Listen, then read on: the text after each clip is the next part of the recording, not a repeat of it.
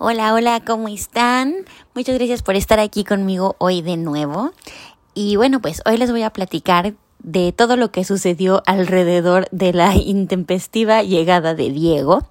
Y hablando de Diego, aquí está conmigo, entonces si escuchan ruidos de juguetes o de bebé, es porque está siendo parte del podcast del día de hoy.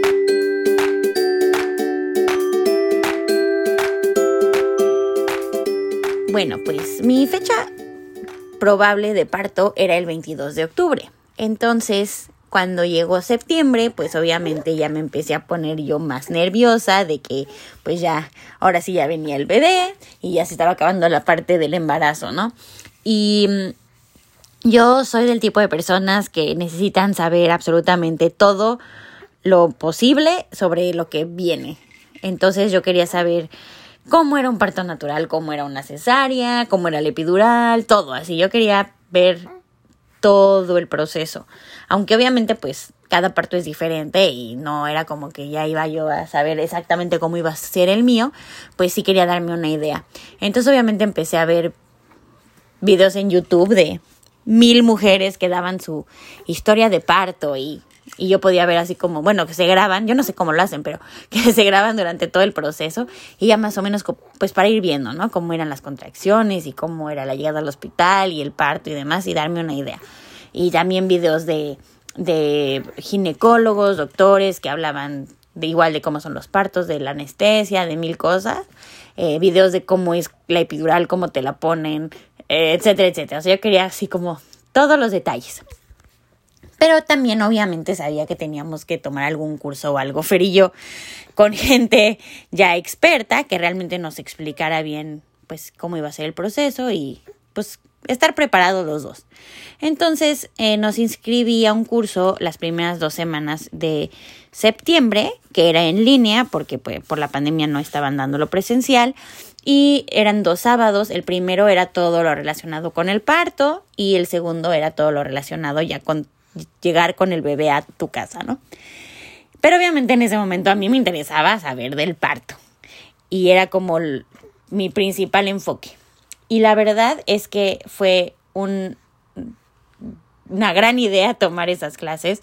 No sé si en México es igual de popular el tomar cursos psicoprofilácticos o de preparación para el parto, pero sí es algo que se los recomiendo muchísimo para las mamás que están esperando bebés, te abre un buen los ojos. La verdad es que es súper em, interesante todo lo que te enseñan y lo que a mí me gustó mucho es que pues tienen un enfoque muy de confiar en tu cuerpo y dejar que tu cuerpo haga lo que tiene que hacer.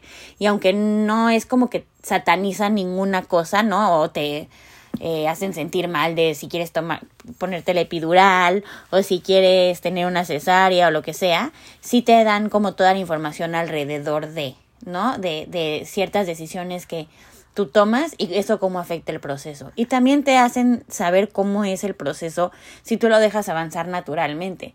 Entonces eso para mí fue como muy revelador. La verdad es que yo no, pues, o sea, obviamente que sí sabes que el cuerpo de la mujer está diseñado para tener un bebé, pero nunca te imaginas a qué grado, ¿no? Y todo lo que realmente el cuerpo puede hacer. Y entonces, pues yo ya tomando estos cursos y escuchando, pues, cómo es el proceso y el cuerpo que va liberando ciertas hormonas para ayudarte con el dolor y etcétera, etcétera, y cómo ciertas decisiones que vas tomando, ya sea la epidural o ya sea otras intervenciones, cómo van afectando estos procesos, pues te dan la verdad, todas las herramientas para tomar una decisión informada. Sea la que sea la decisión que deseas tomar, tienes como todas las bases. Entonces, realmente, después de tomar estos cursos, yo me sentía mucho más informada, mucho más preparada. Si no les voy a decir que ya me sentía tranquila y sin miedo, pues no. Pero sí me sentía que al menos ya sabía qué era lo que iba a pasar en mi cuerpo y qué era lo que mi cuerpo iba a hacer solo, ¿no? Y dentro de este curso nos dijeron que, eh, bueno, aquí, al menos aquí en Canadá, tienes que llegar al hospital o te dejan entrar al hospital hasta que tienes 4 centímetros de dilatación. porque de 1 a 4 centímetros o a 5 centímetros, una cosa así, eh, es lo que se considera como la etapa temprana de, del trabajo de parto. Y esto puede durar desde horas hasta días, ¿no? Entonces obviamente pues no te pueden tener en el hospital ahí a ver cuánto tiempo. Pero a partir de las 5 centímetros ya todo empieza a progresar mucho más rápido y ya se considera como ya el trabajo de parto activo. Entonces, em, por ese mismo motivo, aquí en Canadá las dulas son muy populares. Pero pues, eh, pues yo sí había escuchado más o menos la palabra dula, pero no tenía ni idea de qué significaba, ¿no? Y ahí en el curso nos dijeron, bueno, pues si les interesa, aquí pueden buscar dulas y pues sí es recomendable que tengan una, pero pues no es a fuerza. Y entonces, este, siendo que pues ya ahora yo sabía que iba a tener que empezar mi trabajo de parto en mi casa sola, bueno, con Fer, pero pues podían ser horas o podían ser días. Este, dije, bueno, tal vez no sería una mala idea investigar qué es esto de la dula. Y entonces estaba yo en, bueno, estoy en una página de Facebook de mamás que viven en la zona donde yo vivo. Y ahí pregunté, oigan, pues yo soy de México, la verdad es que allá no es como tan común tener dulas, pero veo que aquí sí. Y quería preguntarles, ¿ustedes qué opinan? ¿Sí vale la pena tener una dula? Y la respuesta unánime fue, sí, ten una dula. Y entre esas respuestas, una dula de la zona me contestó y me dijo, mira, yo soy Dula, si quieres yo puedo platicar contigo, hacemos una videollamada, te cuento qué es lo que hacemos, para que pues tú puedas decidir si te interesa o no contratar a una. Y dije, ah, pues muy interesante, claro, vamos a platicar.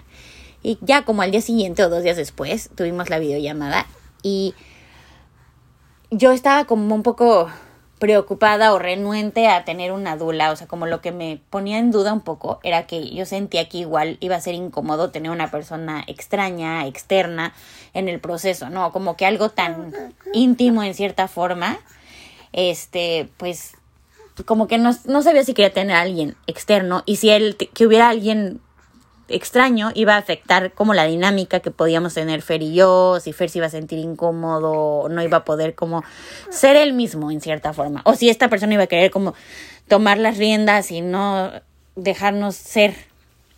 Pero ya platicando con la Dula, ella me dijo que, que pues está ahí como para, bueno, para los que no saben, como yo no sabía que es una Dula, pues es como una persona que te coachea y que te ayuda durante todo el proceso del trabajo de parto, está contigo en el parto y también está después. Y algunas dulas también te dan seguimiento posparto y demás. No son alguien que tenga como un entrenamiento médico que puedan realmente intervenir o ellos eh, ayudarte con el parto, o sea, eh, ellos ser los responsables, pero sí eh, tienen todo el entrenamiento y la certificación para ayudarte como, pues sí, como un coach, ¿no?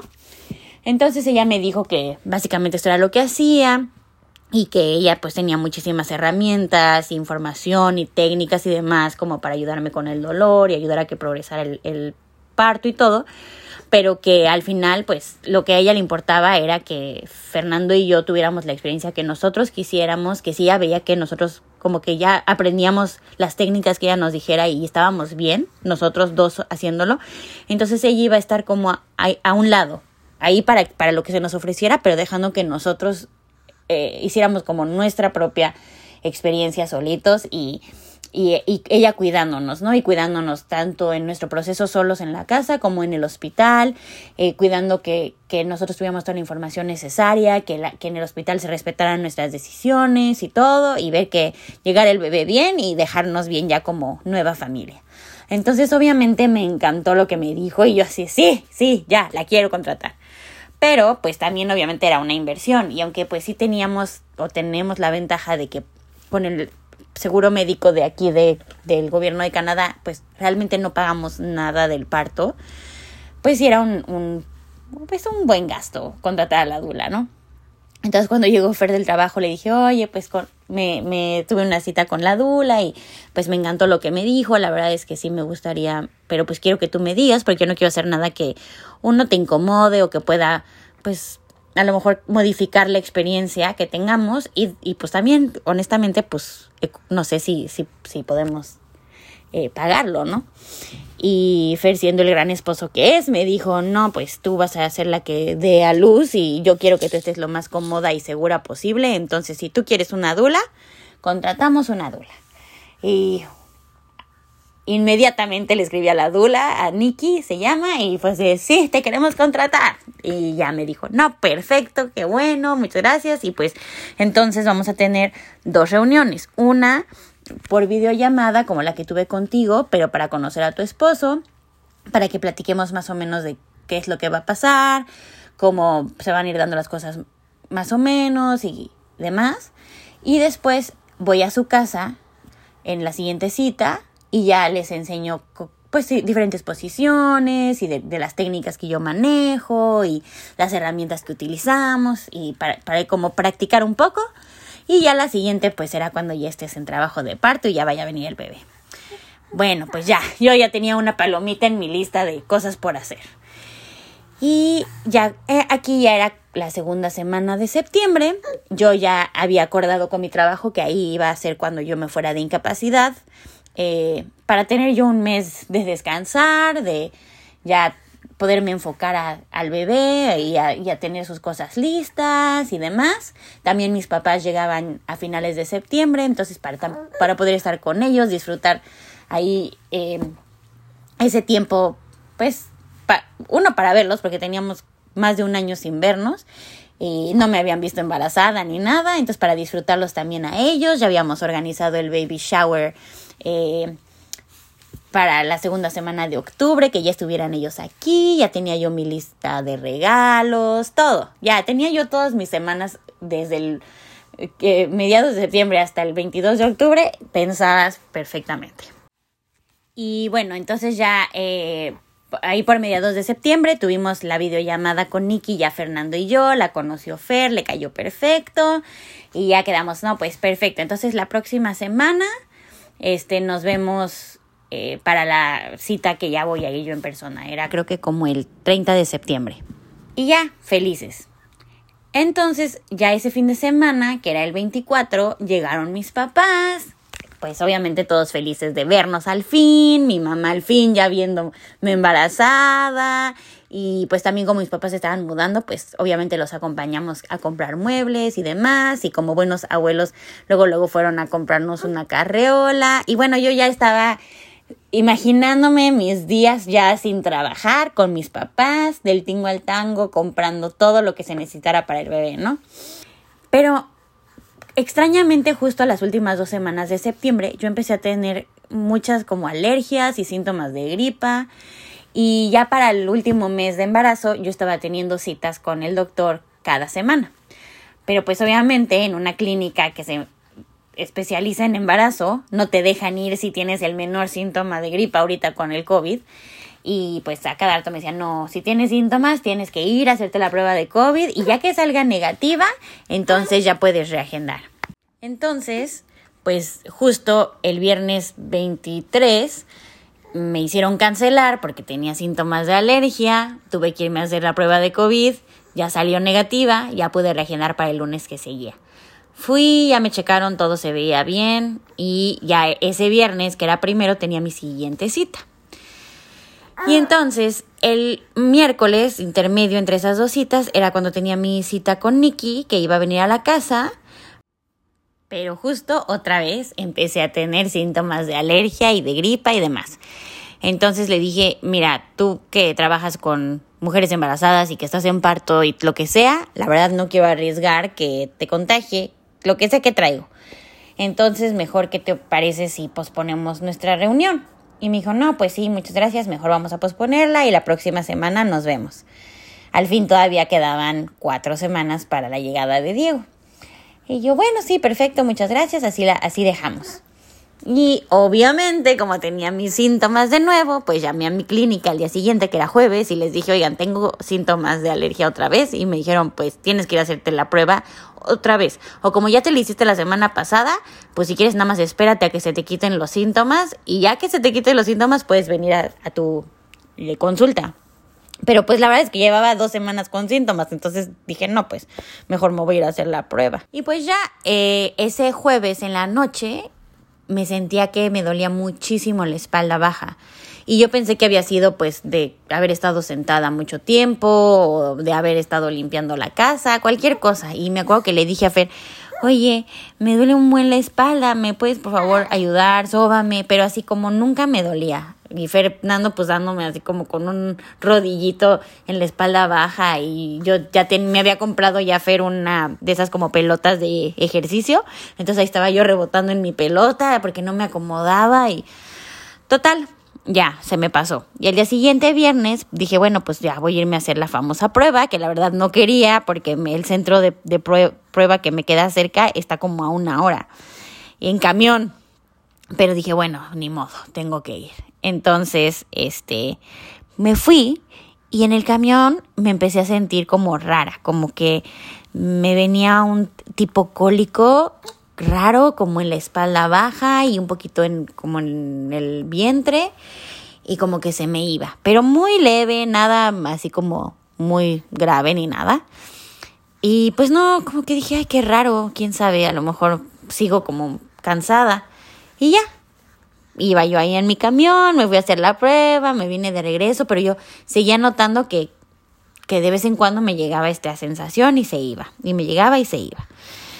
Y conforme fue pasando el día, se empezó a hacer como mucho más, no intenso, pero sí como claro, ¿no? Esa sensación ya era como muy clara, que estaba yendo y viniendo, yendo y viniendo, y sí ya la sentía más.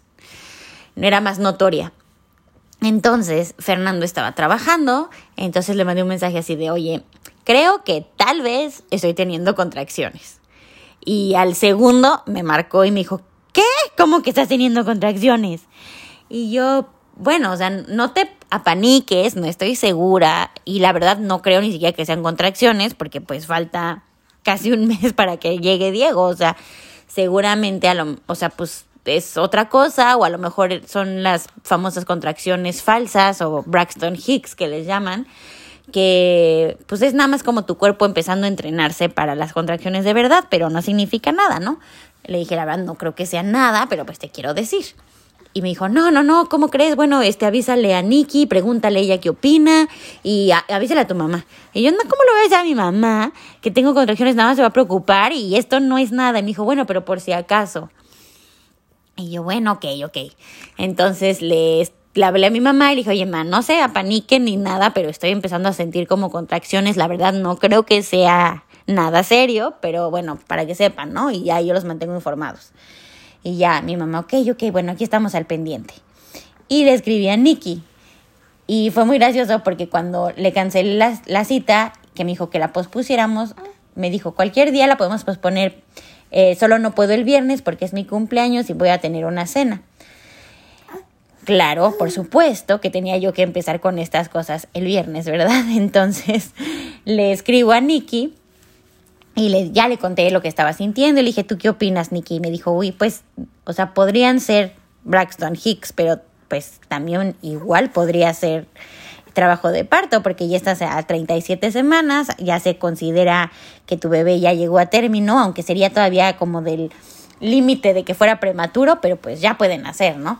Me dijo, pero pues sigue monitoreando y yo voy a estar al pendiente, ya me voy a considerar que estoy como on call y y ya voy a estar al pendiente de ti cualquier cosa, ¿no? Y yo, ok, Nicky, bueno, espero no tenerte que hablar hoy porque es tu cumpleaños. y este, y, y total que pues ya, eh, como siguieron las contracciones, yo me puse a pensar, bueno, ok, si fueran contracciones de verdad, ¿qué pasaría? Y entonces lo que pasó fue que entré en pánico porque me di cuenta que no tenía nada hecho, porque como yo consideraba que todavía tenía tiempo, ni siquiera había hecho mi maleta para el hospital, no teníamos pañales, no teníamos cobijas, no teníamos nada. Yo de pues pura buena suerte en el mismo grupo este de Facebook me habían pasado bastante ropa de como segunda mano que pues como los bebés las dejan básicamente nuevas, pues te regalan ropa súper buena. y también pues habíamos tenido la suerte que durante el gender reveal de Diego, nuestros amigos también se lucieron y nos dieron muchos regalos súper útiles y los padrinos de Diego, gracias a Dios, de verdad nos regalaron un Moisés y la tinita para bañarlo. Y hasta me acuerdo que yo pensé, ay, están muy, o sea, pues estos regalos son como de baby shower, ¿no? La verdad yo dije, ay, se lucieron, pero díjole, de verdad que Dios nos ayudó porque si no, no hubiéramos tenido ni dónde dormir a Diego. para ese momento, o sea, no teníamos nada. Entonces, dándome cuenta de esta situación, obviamente, pues dije, Dios mío, no, es que si esto sí es de verdad, ya valió esto, porque no hay nada. Entonces, en mi pánico decidí, ¿por qué no voy a lavar toda la ropa? Porque pues obviamente era ropa regalada que nunca me di el tiempo de lavar o no me había dado tiempo de lavar hasta el momento y dije voy a lavar todo. Sin importarme si era de recién nacido o de un año, eché todo a lavar, todo en mi pánico. Y al mismo tiempo con contracciones, ¿no? Y tratando de pensar qué necesitamos, qué necesitamos, y ya llegó Fer y me dijo, pues, ¿cómo vas? Y yo, no, pues sí, sigo teniendo contracciones, este, no se me quita, no baja, pero no tenemos nada, y ahora ya es el pánico y el estrés, y Fer, no, sí, yo también estaba pensando que, que no tenemos ni siquiera las cosas del hospital, entonces me voy a ir al súper, pues a comprar pañales y a comprar cosas para nosotros, hazme una lista de qué necesitamos, y, y voy. Y le dije, no, ¿cuál vas? Voy contigo. Y Fer, no, ¿cómo vas a ir al súper con contracciones? Y le digo, no me quiero quedar sola ni un minuto más aquí con contracciones, entonces voy contigo. Y ahí vamos, el súper está a una cuadra de nuestra casa, no fue como gran problema, pero pues ahí vamos caminando por la calle y yo haciendo pausas cada 10 minutos o menos, eh, así de, ay, contracción, contracción, espérame, espérame. Ok, ya. Y ahí seguíamos caminando y, yo con contracciones y a ver, agarra pañales y agarra, este, pues, mm, ya sabes de lo que te van diciendo, ¿no? De, ¿qué trae al hospital? Pues unos jugos y snacks o cosas así, porque pues no sabes cuánto tiempo se va a tardar el proceso, entonces pues para que estés, aunque a la persona que está a la mamá sí le dan de comer eventualmente, pues no mientras estás en trabajo de parto, no te llevan comida. Entonces, pues teníamos que ver llevarnos cosas desde ahí y pues ahí entre pensando y con contracciones y como pudimos compramos lo que creímos que íbamos a necesitar, compramos una pasta para cenar y ya nos regresamos a la casa. Yo seguí lavando ropa y secando ropa y doblando ropa o sea, completamente inútiles mis esfuerzos y Fernando se concentró en eh, preparar nuestras maletas del hospital, bueno, nuestra maletita. Y total que siguieron las contracciones, llegó como la una o dos de la mañana y le dije a Fer, Fer, creo que esto sí es en serio, creo que este bebé sí va a venir y creo que es momento de hablarle a Nicky. Entonces Fer ya le marcó a Nikki y le dijo, oye Nikki, pues sí seguimos con contracciones, están ya bastante fuertes y ahora sí necesitamos que vengas. Y así, como a los 10 minutos, Nikki ya estaba en nuestra casa y pues empezamos a tratar ya la situación como si fuera pues trabajo de parto y ya Nikki me empezó a preguntar qué era lo que sentía, qué tan seguido lo sentía y le empecé a contar y me dijo, pues sí, suena que sí es. Entonces, pues ya conforme iba pasando el tiempo, ella empezó como a ayudarnos a que yo me fuera poniendo en diferentes posiciones, empezó a sacar todas sus herramientas y técnicas y trucos para ayudarme con el dolor. Y pues así empezaron a pasar las horas y ya como para las 4 o 5 de la mañana yo ya sentía mucho dolor. Entonces le dije a Fer, yo creo que ya tal vez ya podríamos ir al hospital, ¿no? Y entonces en el hospital te dan un como lineamiento que te dice cómo saber si ya puedes ir. Entonces eh, me parece que era así como de que tenías que tener contracciones cada cinco minutos, la contracción tenía que durar un minuto y eso debía haber estado eh, pasando como por una hora. Entonces ya que se cumplieron, bueno, obviamente bajamos una aplicación que era para pues ir haciendo como un récord de tus eh, contracciones, ¿no? Y entonces le ponías, bueno, obviamente todo esto lo hizo Fer porque pues yo no tenía ni cabeza, pero entonces Fer iba poniendo, ya empezó una contracción y entonces contaba el tiempo y la paraba. Y así, y te va generando como la secuencia, entonces ya nos iba diciendo, no, pues ya están las contracciones, ya están cada 10 minutos y duran 30 segundos, duran tanto, tanto, tanto, y ya que se empezó a ver como una secuencia de que eran cada 5 minutos y dura, estaban durando ya un minuto y que ya era bastante el tiempo que estaban así, entonces ya fue, Dicky nos dijo, bueno, pues si quieren marquen, vamos a ver si ya, ya nos admitirían, porque aparte pues sin coche, teníamos que pedir un taxi, ir y que nos regresaran, pues no. Y con contracciones no era la opción. Entonces, ya marcó Fer y, ya le empezaron a preguntar, ok, a ver, entonces, eh, ¿cada cuánto están las contracciones? No, pues cada cinco minutos. ¿Y cuánto duran? No, pues un minuto. ¿Y ya se le rompió la fuente? No. Ah, entonces seguramente que no la vamos a admitir.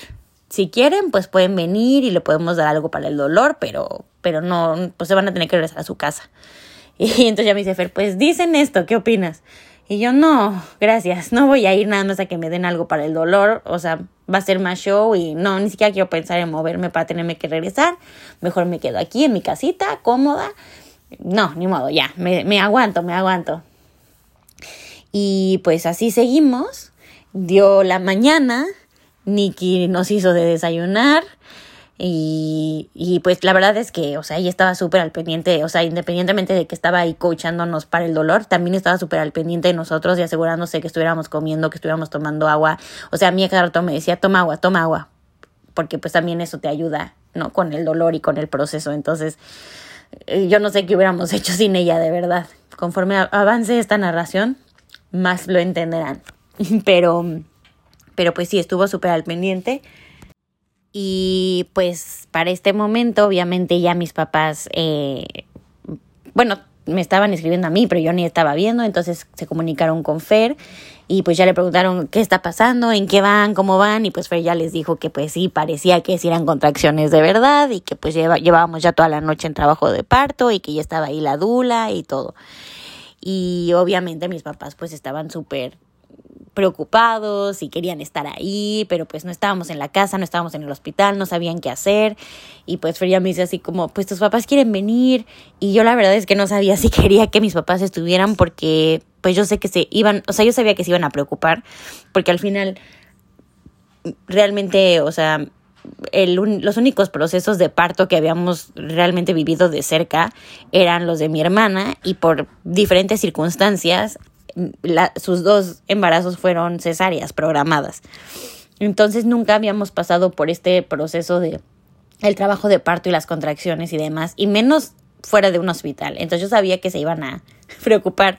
Y mi papá se preocupa hasta si tengo gripa, el pobrecito ya me quiere llevar al hospital. Entonces yo dije, no, no, es que que vengan y me escuchen tener contracciones o me vean, no sé cómo lo van a tomar. Pero al mismo tiempo, pues yo entendía que estaban desesperados en su casa sin saber qué estaba pasando. Y pues ya le dije a Fer, ok, bueno, pues, pues sí, que vengan, ¿no? Pero yo también, al mismo tiempo ya sentía que entre Nikki, Fer y yo ya teníamos un ritmo y un como entendimiento, ya éramos como trabajo en equipo. O sea, yo decía contracción y Nikki y Fer inmediatamente se ponían en posición y empezaban a hacerme presión en diferentes lados y ya así era un gran equipo. Y la verdad es que, o sea, Nikki es, se pasó toda esa noche durmiendo en el suelo junto a nuestra cama y les digo, cada cinco minutos era una contracción y cada cinco minutos todos ayudándome y así fue. Entonces, como que también no quería que se rompiera ese esa energía y esa burbuja de ya comunicación casi implícita entre los tres, ¿no? Pero bueno, también pues al mismo tiempo como que sí quería que, que mis papás no estuvieran con el pendiente sobre todo y pues ya, les dijo Fer, ok, sí, no, pues vengan. Entonces ya aprovechando que mis papás llegaron, Nikki se tomó un break, se fue a descansar tantito, a desayunar y demás. Y ya mi mamá se quedó conmigo, ya Fer ya sabía qué hacer. Entonces entre Nikki y Fer este, eh, le explicaron a mi mamá cómo ayudarme. Pero pues obviamente mis papás estaban súper nerviosos, súper preocupados, preocupados de que no, pues como no estaba en un hospital, no había nadie monitoreando al bebé, que estuviera bien y todo. Y pues yo ya había puesto mi confianza ciega en Nikki y como ya había tomado mi curso, como que ya sabía que no me debía preocupar. Y Nikki a cada rato me preguntaba si sentía que el bebé se estaba moviendo. Eh, como que ella ya sabía qué señales buscar para saber que todo estaba bien con el bebé. Entonces yo estaba muy tranquila, pero mi mamá obviamente no sabía nada de esto y estaba súper preocupada. Y pues mis papás que no hablan tanto inglés y Nikki que no hablaba español, como pudieron se dieron a entender y Nikki me dio los quiso, los, pues trató de explicar que todo era normal, que no se preocuparan, que todo iba bien, pero al mismo tiempo pues mi mamá eh, súper preocupada, tratando de hablar con doctores en México, mi hermana también, queriendo que yo le preguntara a mil personas si, si estaba bien lo que estábamos haciendo y demás, y así de ya, déjenme con mi proceso, no me molesten ahorita, yo estoy bien, ya saben, eh, fue como una colisión de culturas y de costumbres y fue, fue muy raro y al mismo tiempo yo no tenía ni cabeza de en ese momento de abogar por lo que yo estaba haciendo, ¿no? Era como de solo déjenme. Muy complicado. Pero, pero bueno, pues ahí, ahí estuvimos, mis papás, pues básicamente los pobres nada más estuvieron aquí en la sala de mi casa, en lo que yo estaba en mi cuarto con contracciones. Mi mamá estuvo un rato conmigo ayudándome, pero al mismo tiempo, pues no sabía ni qué hacer y, y, con su preocupación, creo que fue muy estresante, pero, pero bueno, pues ya al menos estuvieron aquí y me vieron que estaba bien dentro de lo que cabe y ya después se fueron y Nicky regresó a las pocas horas y, ya se siguió con nosotros. Y bueno, pues ya para esto ya llevábamos más de 24 horas en trabajo de parto y no se veía que esto fuera avanzando más, ¿no? Ya no se había roto la fuente, las contracciones seguían igual y entonces Nicky me dice, ¿sabes qué? Creo que este bebé está chueco está encajado en tu espalda y por eso no está bajando. Entonces vamos a tener que hacer todo un nuevo plan. Pero esa ya será historia para la siguiente semana porque ya este episodio ya estuvo suficientemente largo amigos. Pero bueno, muchas gracias por estar aquí otra vez y nos vemos la próxima semana para el final de la historia de la llegada de Diego.